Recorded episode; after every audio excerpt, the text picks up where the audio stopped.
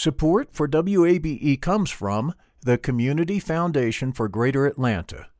You can go beyond giving to impact. Learn more at cfgreateratlanta.org. I'm Earlonne Woods. I'm Nigel Poor. We're the hosts and creators of Ear Hustle from PRX's Radiotopia. Ear Hustle is a show about life inside prison, but it's not your typical prison podcast. In this next season, we've got stories about the objects people keep inside their prison cells, about residents in a women's prison who say they want to stay there, and the most beautiful prison garden Earlonne, I will never forget it. Ear Hustle stories about life on the inside told by those who live it. Find Ear Hustle wherever you get your podcasts.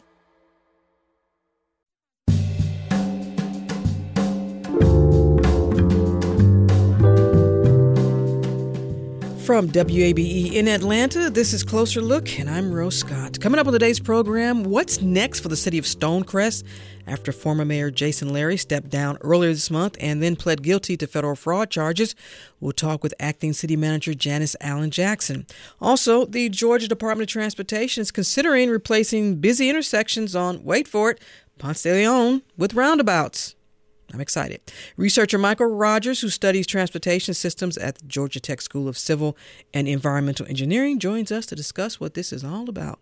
Conversations that matter. But first, this May 2nd, that's the date judges say Fulton County District Attorney Fani Willis can seat a special grand jury as her office continues to investigate former President Donald Trump's efforts through their mind to overturn his 2020 election loss in Georgia. Fulton County Superior Court granted Willis' request for the special grand jury yesterday. And now, what does this mean? Well, it means the special grand jury gives the DA subpoena powers. They can also recommend criminal charges when an investigation concludes, but do not issue indictments. Willis is investigating investigating whether former Trump former President Trump and others broke the law by trying to pressure Georgia election officials to throw out Joe Biden's presidential election victory. In other news, efforts to reduce the amount of waste headed to landfills from the Atlanta Hawks games and other events at State Farm Arena, well, it reached a milestone in 2020, more than a million pounds. As Emil Moffatt reports, the team has transformed the way it disposes of trash over the last two years. From using utensils, plates, and cups that are made out of biodegradable material to stationing volunteers at trash cans to educate fans about what goes where, the Hawks have come a long way. In 2019, the team says it diverted only 10% of waste from landfills. Last year, it was 90%. The Hawks say the million pounds diverted included items that were recycled or put into compost. That total also includes things like merchandise, furniture, and appliances from the arena that were donated. Emil Moffatt, WABE News. Speaking of things moving, a record setting 5.6 million shipping containers moved through the port of Savannah last year, a 20% jump from the previous year. The Georgia Ports Authority said the increase in traffic at the nation's fourth largest container port is in thanks to high demand for consumer goods as the U.S. economy economy recovers from the coronavirus pandemic. Now, ports across the country have struggled to keep up. We know this. Savannah helped deal with the crush of cargo by opening up temporary storage sites further inland connected to the main port by train. And finally, it was a special day down at the Capitol earlier. Lawmakers were all smiles. Well, most of them were. Here's House Speaker David Ralston. Today is House Panoramic Picture Day. So um, I'm going to turn it over to um, Mr. Pearl here shortly, and he will be in charge. He will have the gavel.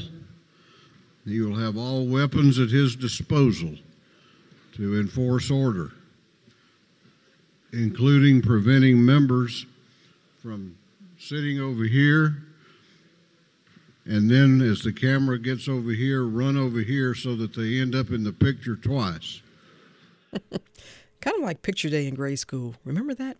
This is Closer Look.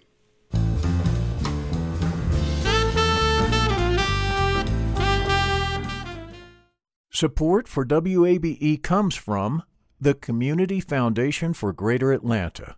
If you love Atlanta, you can invest in the big picture. Learn more at cf greateratlanta.org. The field of mental health counseling is growing rapidly, and Richmont Graduate University can equip you with everything you need as a licensed professional counselor while integrating your faith into your clinical practice. Programs are offered in Atlanta, Chattanooga, and online. Apply today at richmont.edu. That's R I C H M O N T dot edu.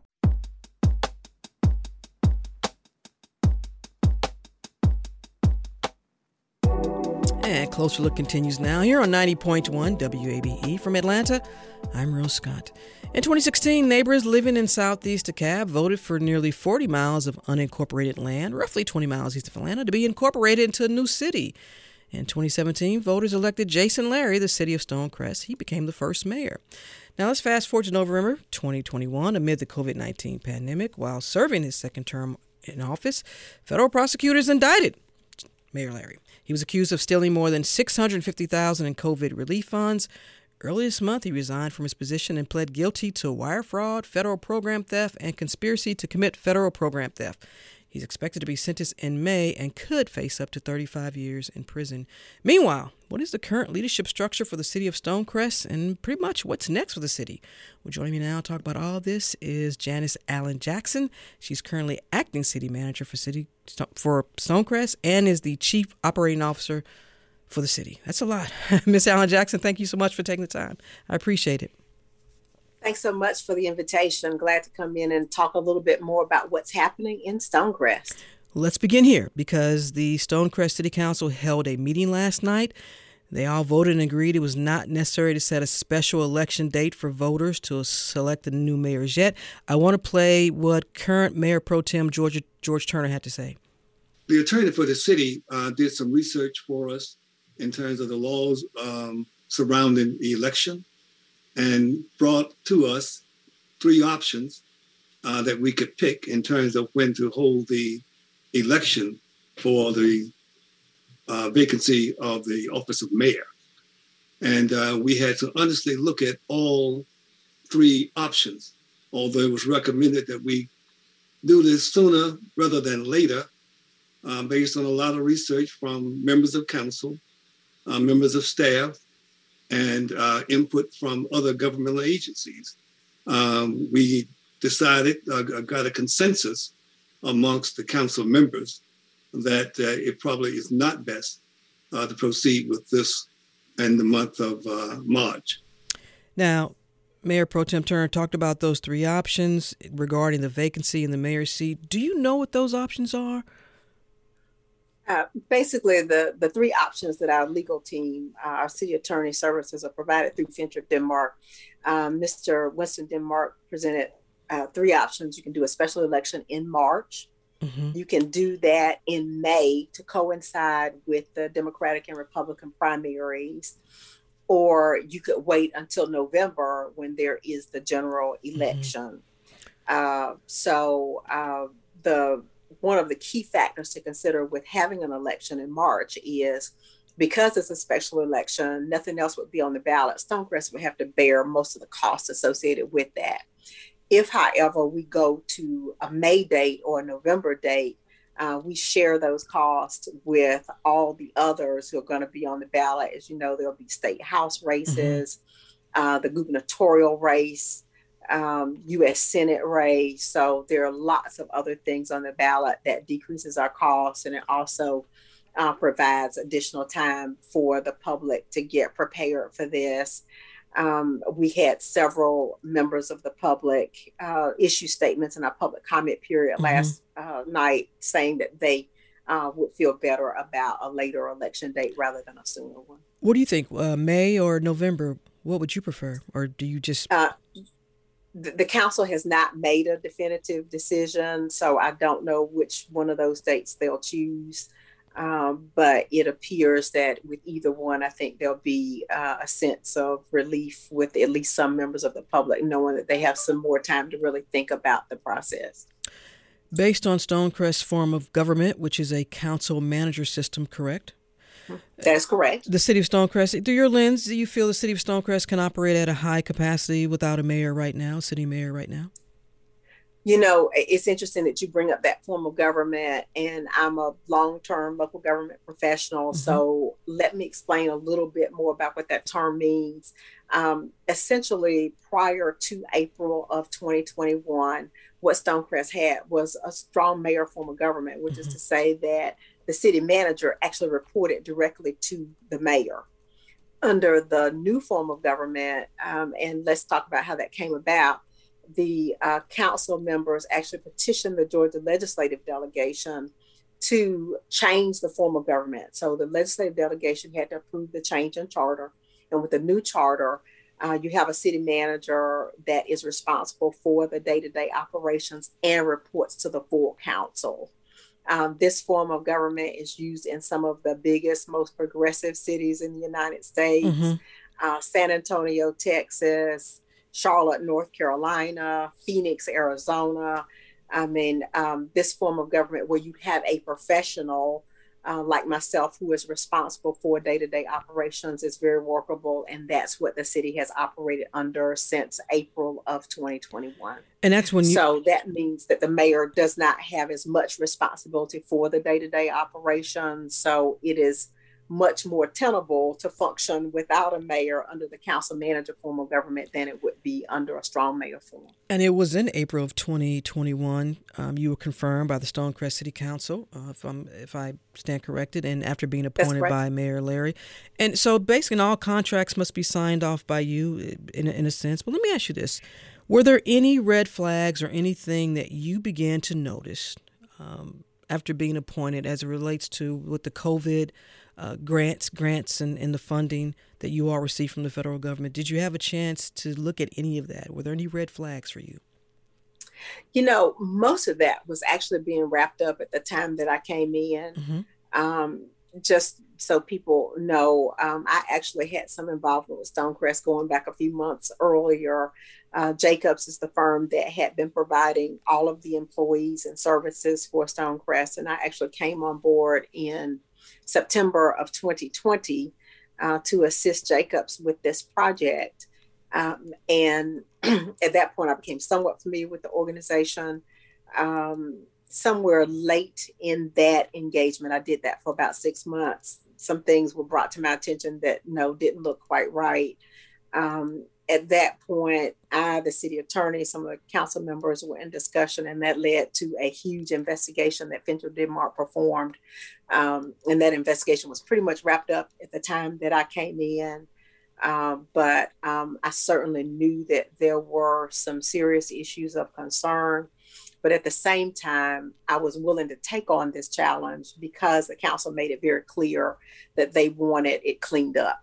You know, that was not the way that they wanted to operate with your decades of experience in professional city management, city government, and this is through your lens, could the now admitted actions of Jason Lary have been avoided or prevented with some with some simple or more thorough checks and balances?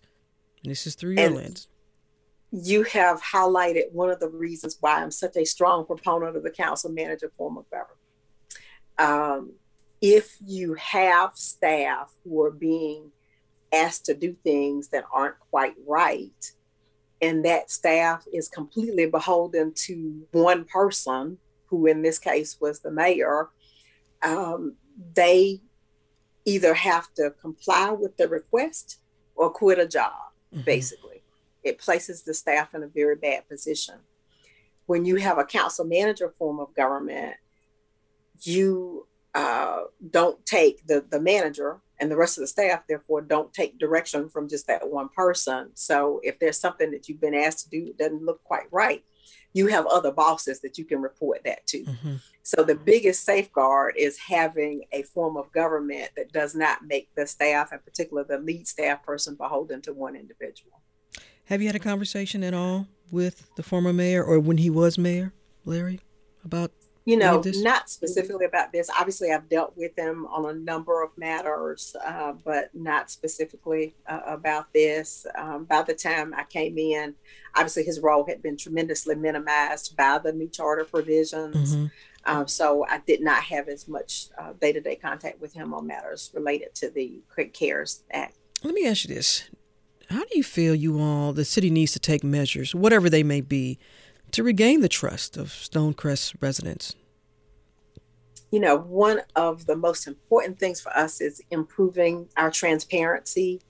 Um, and I think we took a step in the right direction from the moment that Fincher Denmark released the report. Um, you know, instead of just taking open records requests, because we knew there would be a ton of them for it, we just placed the document on the website. Um, that shows the public that we don't have anything to hide. Um, likewise, our uh, communications department has been very proactive, I think, in making sure that if there are things about our operation that folks have access to the information. My being willing to come on a show like this one and and uh, candidly talk about where we are and where we're going. Uh, so we're going to work uh, extra hard to just engage the public uh, so that they can see that we're working hard to build their trust and confidence. What's the temperature with the city council? How would you assess it? Everyone is on board, willing to work hard to regain that trust that we talked about. Uh, they really have been. Um, they have not objected to any measures and in fact suggested other measures to make the information public. Uh, some organizations probably would say oh this is embarrassing. We want to hide this. But no they, they're going to take this put the information out there and work construct- constructively toward uh, transparency change and ensuring that we have a high quality government under the former mayor's leadership, there were some development plans in the work. Uh, Stonecrest Development Authority, they had brokered a $700 million bond that was to be used for mixed use development. First of all, do y'all still have a development authority? Uh, you know, theoretically, we do. Uh, the council has not funded them in the budget. Um, so theoretically, they exist? Theoretically, on paper, there's an entity, but they've not met uh, they don't have any money and they haven't done any more deals. Does that kind of help clarify it? Well, it also had, also has a lot of other questions. Um, but they are you well, you agree that a development authority is needed, but maybe not this particular authority development. Is that what you're saying? Yeah. One one of the things that that we have to be aware of in relationship to the bonds that you mentioned earlier, there are certain uh, requirements in terms of documentation being submitted. So the authority was to ensure that those documents took, that came in, reviewed those, and they were to ensure that certain timelines timelines were met in terms of future development of projects. So if those commits are out, commitments are out there, somebody needs to monitor those. One of the things I also want to make real clear is that the development authority is a separate legal entity from sure. the city of Stonecrest. Um, they had a separate attorney, they have a separate tax identification number. They are a separate legal entity from the city. So, yes, um, authorities are created throughout the state of Georgia True. to facilitate economic development projects. And because those authorities can operate without some of the parameters that are placed on city and county governments that's one of the reasons that they've been created. So yes they can be a helpful tool but they shouldn't be a renegade tool. And i think an article that was in the ajc last week kind of pointed out that throughout the state there have been some concerns about some of the development authorities from the standpoint that they are going out and doing stuff that the cities and counties that they ostensibly represent don't really know what they've been up to well, whether it's economic development, obviously we're all still in a pandemic. We know that obviously Stonecrest is dealing with that as well. What are your top priorities as the acting city manager for Stonecrest right now?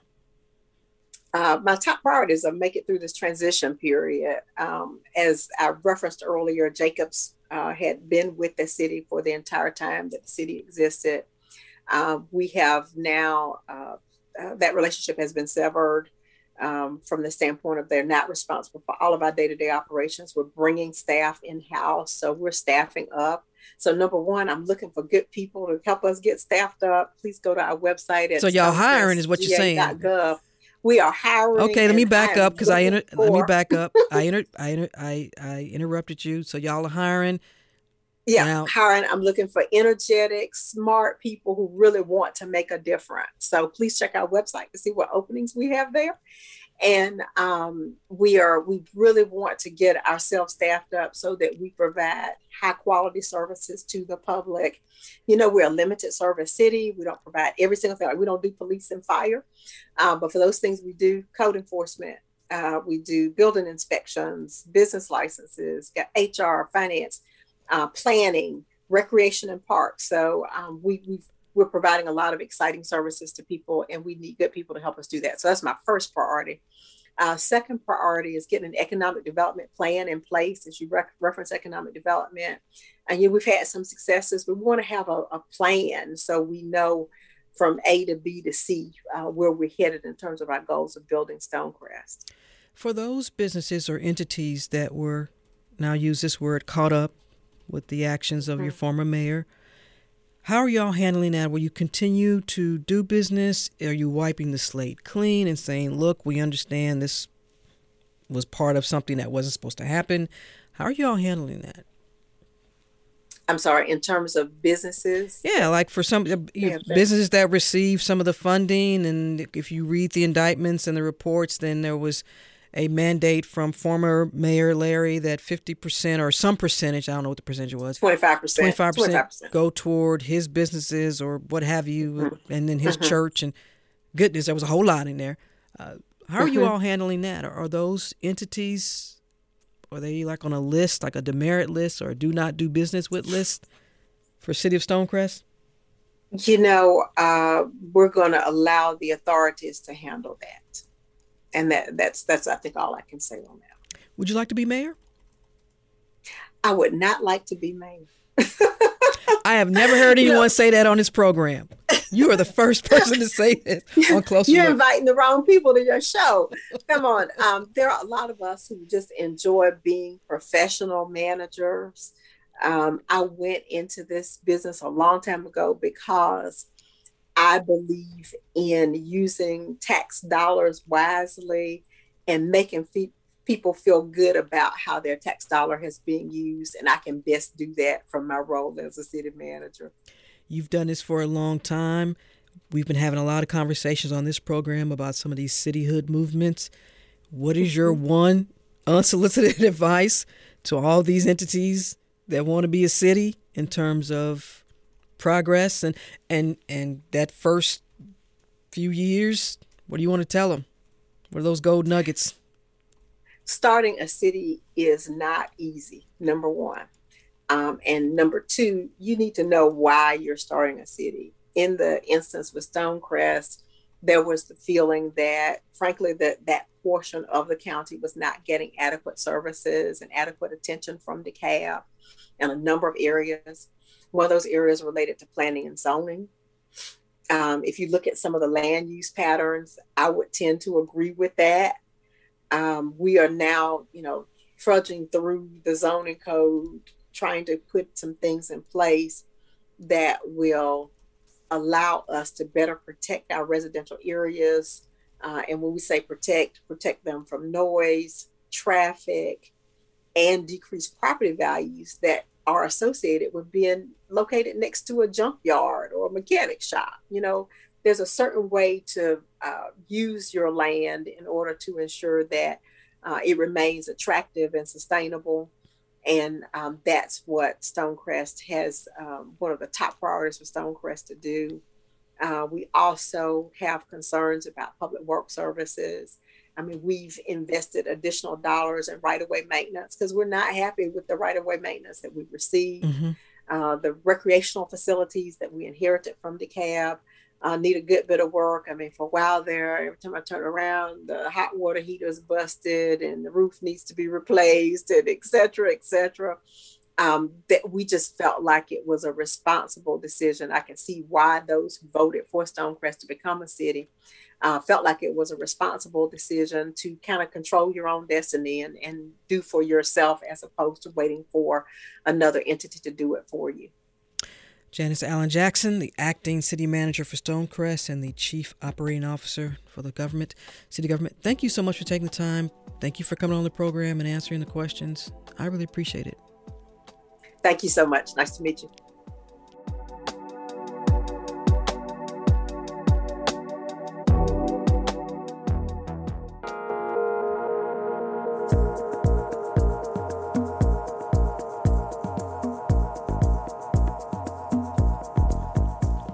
And Closer Look continues now here on 90.1 WABE. I'm Rose Scott. Don't worry, coming up, we're going to talk about roundabouts. Some of y'all have emailed me. Here y'all go. But before then, in 2018, 2018, then Governor Nathan Deal signed Senate Bill 401 into law. Now, the measure was known as Aaron's Law, which requires students in kindergarten through ninth grade to be taught about sexual abuse. However, this curriculum does not require to include instruction about consent. Now comes House Bill 857, introduced by State Representative Jasmine Clark, a Democrat from Gwinnett County. And the measure would mandate students learn about the role of consent in preventing sexual abuse. I had a conversation with Representative Clark earlier this month. Here's part of it. So, House Bill 857 is just uh, changing the current law around sex education here in Georgia. It changes the requirements for sex education, not by subtracting anything, but by adding consent mm-hmm. be taught to students in an age appropriate manner um, in our uh, Georgia schools. And um, it is something that I, I think um, it's one of those things where I wonder why we already are not required to teach these things, especially, you know, after the Me Too movement and just with so many things going on in our world, it seems like a no brainer that we would want to make sure that we're equipping our, our students with the information to have healthy relationships and also to understand what is consent and what is not consent when it comes to sexual relationships. Does your bill mirror any specific state that we can talk about here in a moment? Absolutely. So, uh, consent education is not new. Uh, we are not reinventing the wheel when we introduce this here in Georgia. It is actually uh, a part of the law in eight different states plus the District of Columbia. These states include uh, Democratic run states as well as some Republican run states. Uh, you know, it has been uh, passed by Democratic legislate- legislatures along with Republican legislatures, and it has been signed by Democratic governors and Republican governors. So it's not a partisan thing. And this is not something, you know, that I just thought of on, on my own. Mm-hmm. I will not take credit for that. This is something that we've actually seen across the country. Let me ask you this because even the definition of consent varies from state to state. Uh, and our research shows that California, Delaware, Oregon, and South Carolina name either consent, quote, or affirmative consent as part of their sex education requirements, but offer limited detail. Colorado, Illinois, Maryland, New Jersey, and the District of Columbia provide a more detailed defini- definition of consent. Now, in Illinois, their measure requires age appropriate consent education and clarifies, quote, I'm reading here, that consent must be freely given and can be withdrawn and is not implied by consent to a previous activity or with a different person and cannot be given by a person who's intoxicated or asleep. Let me ask you this, Representative Clark, how do you define consent and is this in the measure? So, for this law, because I am dealing uh, with a legislator legislature that's a little bit less than friendly when it comes to uh, approaching sex education. Um, I have not con- defined consent, but uh, the Illinois definition that you just uh, read out mm-hmm. is very much what I would hope that we would see in the curricula if we were to implement this here in Georgia. But by not defining it, we also uh, leave room for you know our school boards to find the best uh, sex education curriculum that works for them that does include these requirements um, as far as teaching about consent. Um, you know, there is a definition for consent. Um, affirmative consent uh, is uh, it's it's it's not one of those things where it's uh, too fuzzy. Mm-hmm. Uh, so you know, you know, there is such thing as consenting and there is such thing as not consenting. And well, that's what we are hoping to teach in um, our curriculum. Why leave it up to the school boards and why not have a state law that oh, clearly well, so defines it will be a state law. I mean that um, but that includes the definition of consent like the other states. So that's a really good question. And i think it boils down to what can we get um, done here in georgia what is something that I can reach across the aisle to my colleagues and um, you know and ask them to really consider this and really you know take this bill seriously because this is something that I, I really think can pass here in georgia. But also here in georgia we put a lot of emphasis on um, local control. Um, now you know that's arguable in other instances but uh, when it comes to other education bills that have passed in the legislature um, some of those have been vetoed by our current governor because he felt that it took away uh, some of the control from our school boards. And so, you know, I feel like this is a good first step because right now consent is not required at all. The only real requirements that we have here in Georgia is that you teach about abstinence, uh, peer pressure, and also about AIDS. Mm-hmm. But other than that, uh, there's really not a, there's nothing that says that we must teach consent. So I think we start there. But you're right. I would love to see a day where we really truly define exactly what it is that we want um, to be taught so that we make sure that across the state everyone is getting good quality education and um, when we're talking about consent education well you can't even get school districts all to agree on whether or not kids and, and educators should wear a mask Exactly. Well, so, that's the, and that's the issue. That is the issue, and that is why you know making a law that is uh, uh more uh, more stringent um, almost it's almost like it's DOA when it comes to getting hearings and actually starting the conversation around this. I've met with the chair of the education committee about these things because I do think that this is something that we can actually get done. And again, I believe this is something that we can get get done with support across the aisle.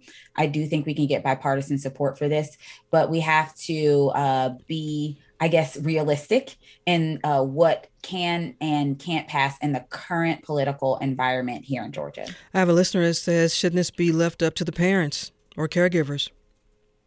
Well, so right now, parents and caregivers already have the option to uh, opt out of sex education if they do not like the curriculum that is currently being taught.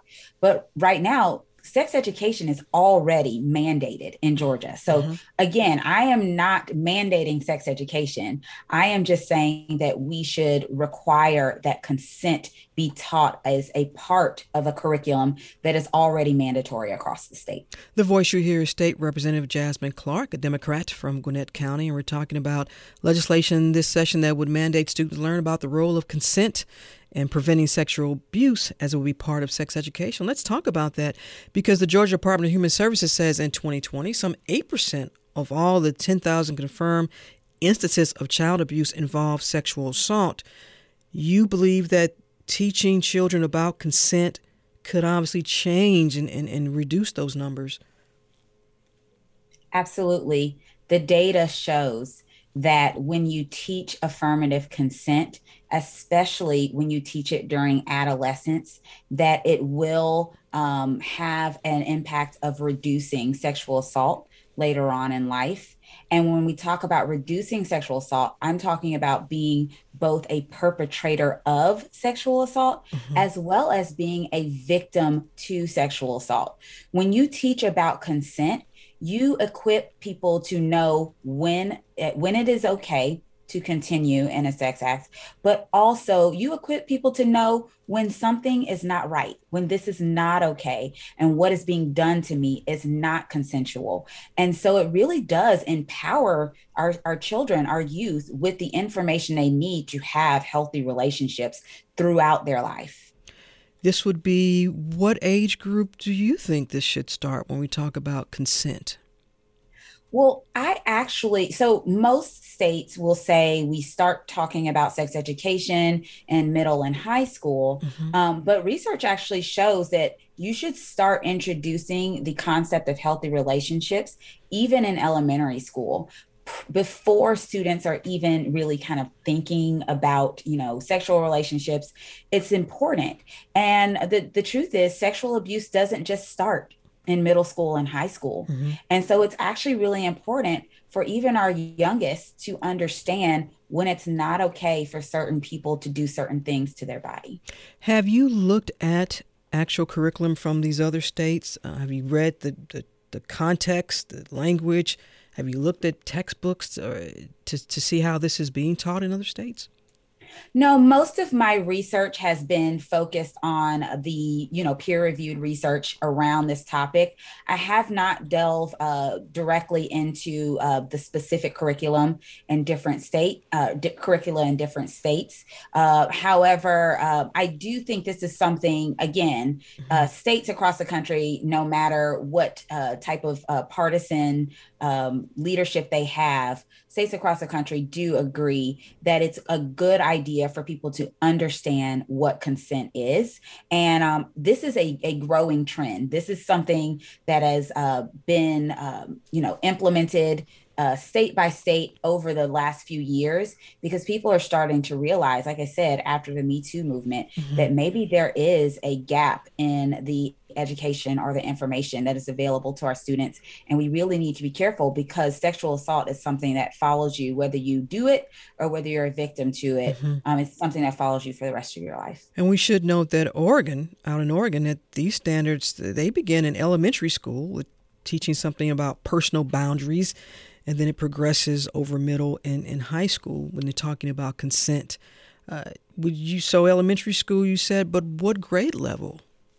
I'm curious. Well, that, that's a really good question. And I think uh, the way it is worded in the bill, it does say age appropriate. Mm-hmm. And I think there are age appropriate ways to start, even in kindergarten, again, with talking about boundaries, healthy relationships. Because the truth of the matter is, uh, when it comes to sexual assault and being a victim of sexual assault, um, uh, it's not it doesn't start at a certain age. Mm-hmm. people who perpetuate sexual assault don't wait until you're in second grade to do it.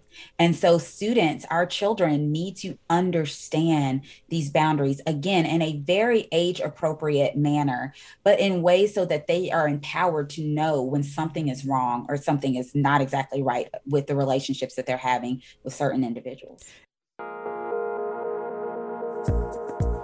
And that is Representative Jasmine Clark talking about House Bill 857, which would add teaching consent within Georgia's sex education curriculum. At last check, though, House Bill 857 has yet to have any movement. And you can find that entire conversation with Representative Clark online at our new website, wabe.org slash closer look. Amplifying Atlanta, this is WABE.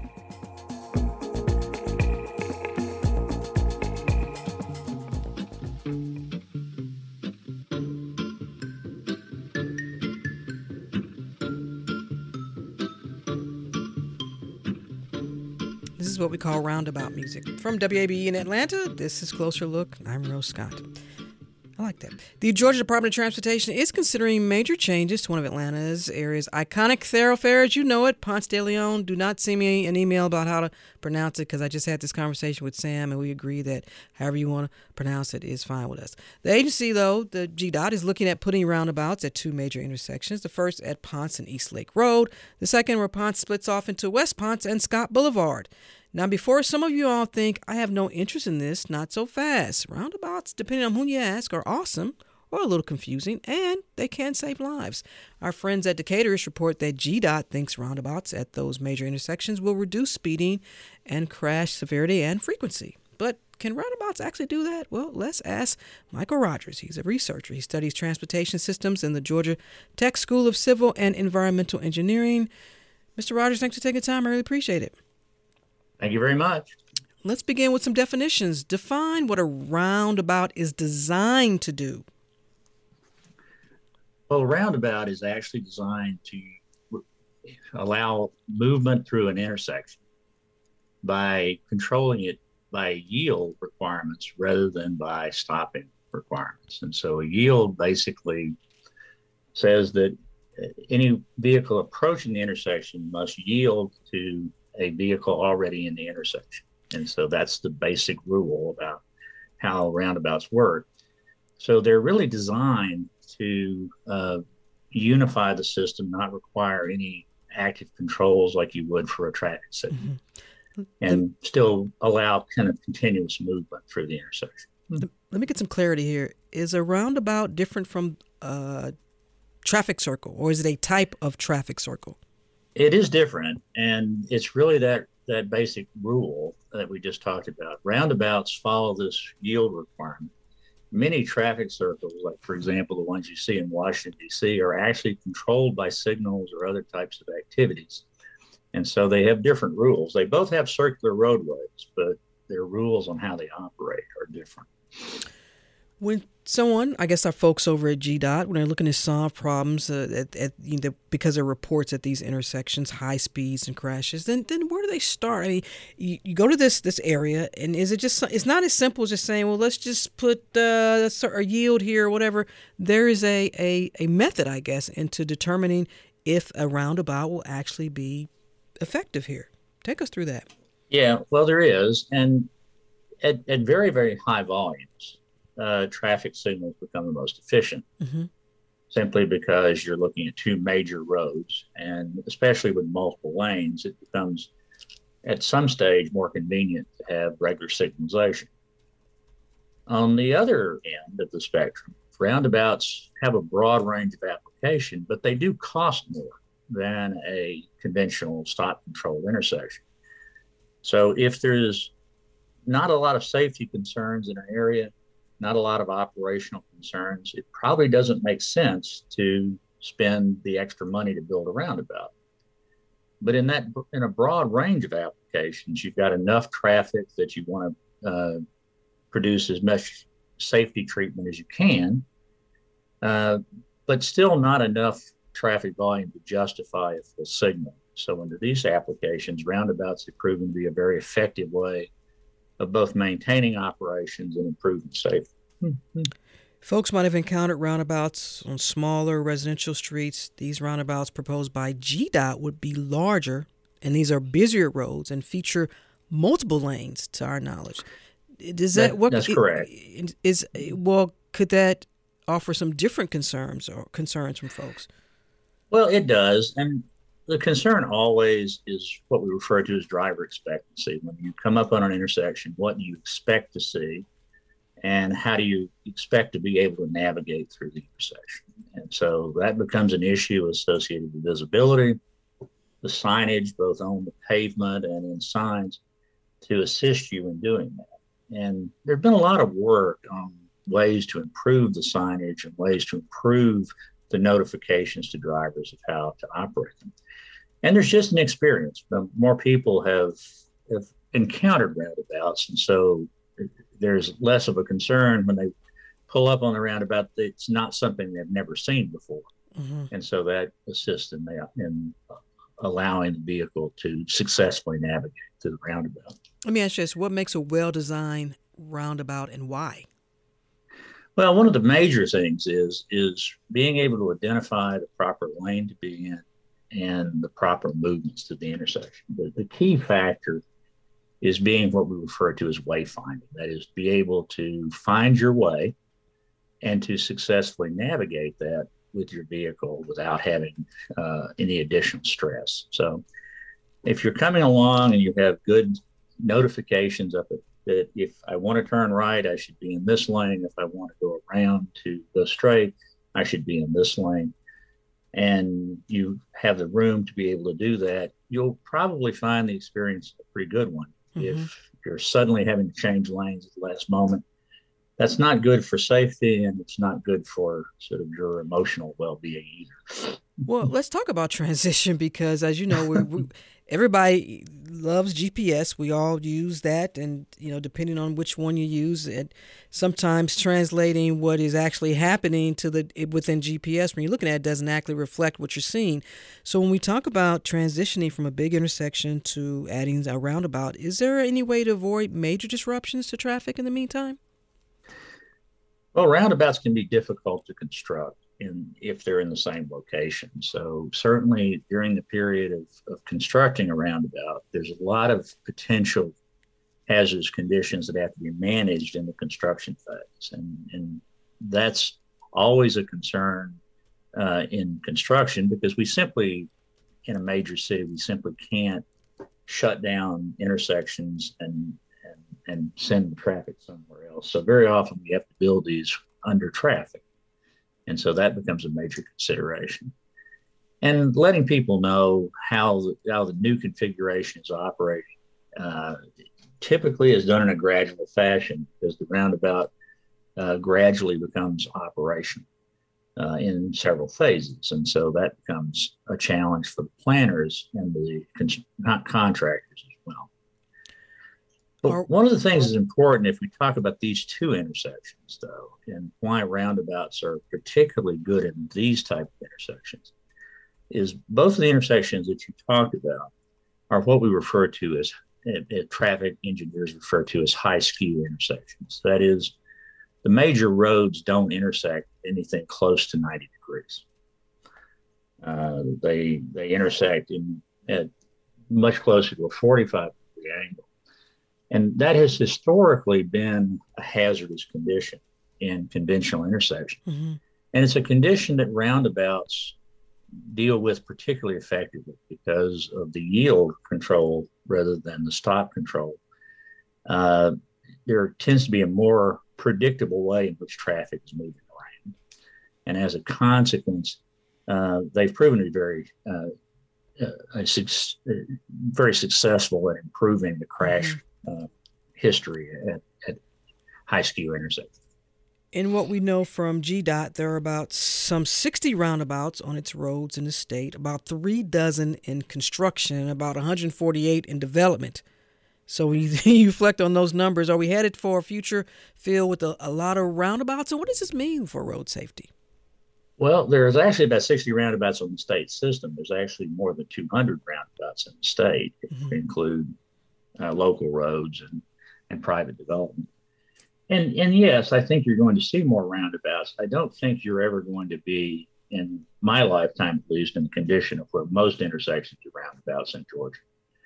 But nevertheless, I think that there's a range of conditions in which roundabouts make a lot of sense. And and right now, uh, GDOT and I think other states and localities as well are just looking at roundabouts as another tool in the box to say under which conditions makes the most sense. In other words, I think you're seeing what we generically call innovative intersections become more prevalent. Mm-hmm. And they're not just roundabouts, but there are a variety of other approaches, which gives designers a broader range of options in terms of dealing with specific conditions at specific locations rather than building everything one size fits all. And as a consequence, I think um, it tends to both improve the operations and the safety systems if you've got the appropriate choice for the appropriate conditions. When we think of technology, obviously, and we, we've studied this. We during our gridlock series, "What's Moving Atlanta," and we we had conversations and went out to Peachtree. I believe it was Peachtree Corners, and we rode on the Olli bus, which was the autonomous mm-hmm. bus. And you think of technology and where we are, um, and, and roundabouts, they fit into that and and how and you've got smart roads where the car or the road will talk to the car. I mean, all that is is is coming online now. And roundabouts won't disrupt disrupt any of what technology is doing in terms of how we get around. Well, no, I, I think it just becomes another way in which case, which uh, we can optimize the transportation system. Certainly, roundabouts are not appropriate in every condition, as no other intersection is appropriate in every conditions. So I think it's important that planners and designers recognize that you know there's a range of options. We need to, to have the option both in terms of public input and in terms of technical input to make sure that the way we handle the transportation system is most effectively meeting the needs of the community in which it serves. Hmm. yeah, that makes sense. Michael mm-hmm. Rodgers studies transportation systems at the Georgia Tech School of Civil and Environmental Engineering. And folks out there, you'd be surprised. We've been discussing roundabouts. GDOT is considering putting two at major intersections on Ponce de Leon Avenue. Thank you so much, researcher Rodgers, for taking the time. I really appreciate it. Good, good conversation. Good information. Thank you. Mm-hmm.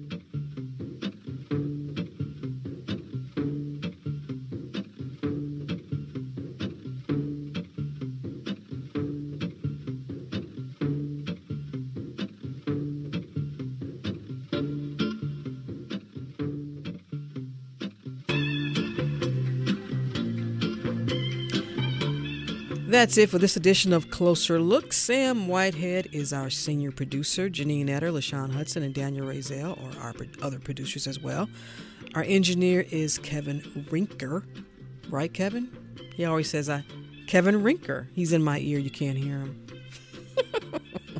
A reminder to let us know your thoughts on today's program or any other. Send me an email, rose at wabe.org. And if you missed any of today's program, it's online at wabe.org slash closer look and check out our new website. Tell us what you think. And you know, Closer Look weeknights at 7 p.m., as well as in our podcast.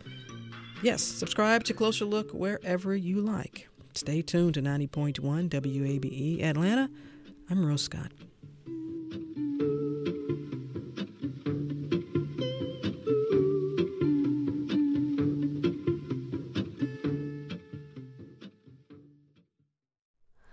Hi, it's Terry Gross, the host of Fresh Air. We bring you in depth, long form interviews with actors, directors, musicians, authors, journalists, and more. Listen to our Peabody Award winning Fresh Air podcast from WHYY and NPR. Local, state, national politics. WABE and NPR have the coverage you need. I'm Jim Burress, host of WABE's All Things Considered. Whether it's on the air at 90.1, streaming online, or connecting through our mobile app, WABE keeps you on top of election 2024 in what's sure to be a pivotal year in politics. And for candidates and ballot information, visit our election hub at wabe.org/election 2024.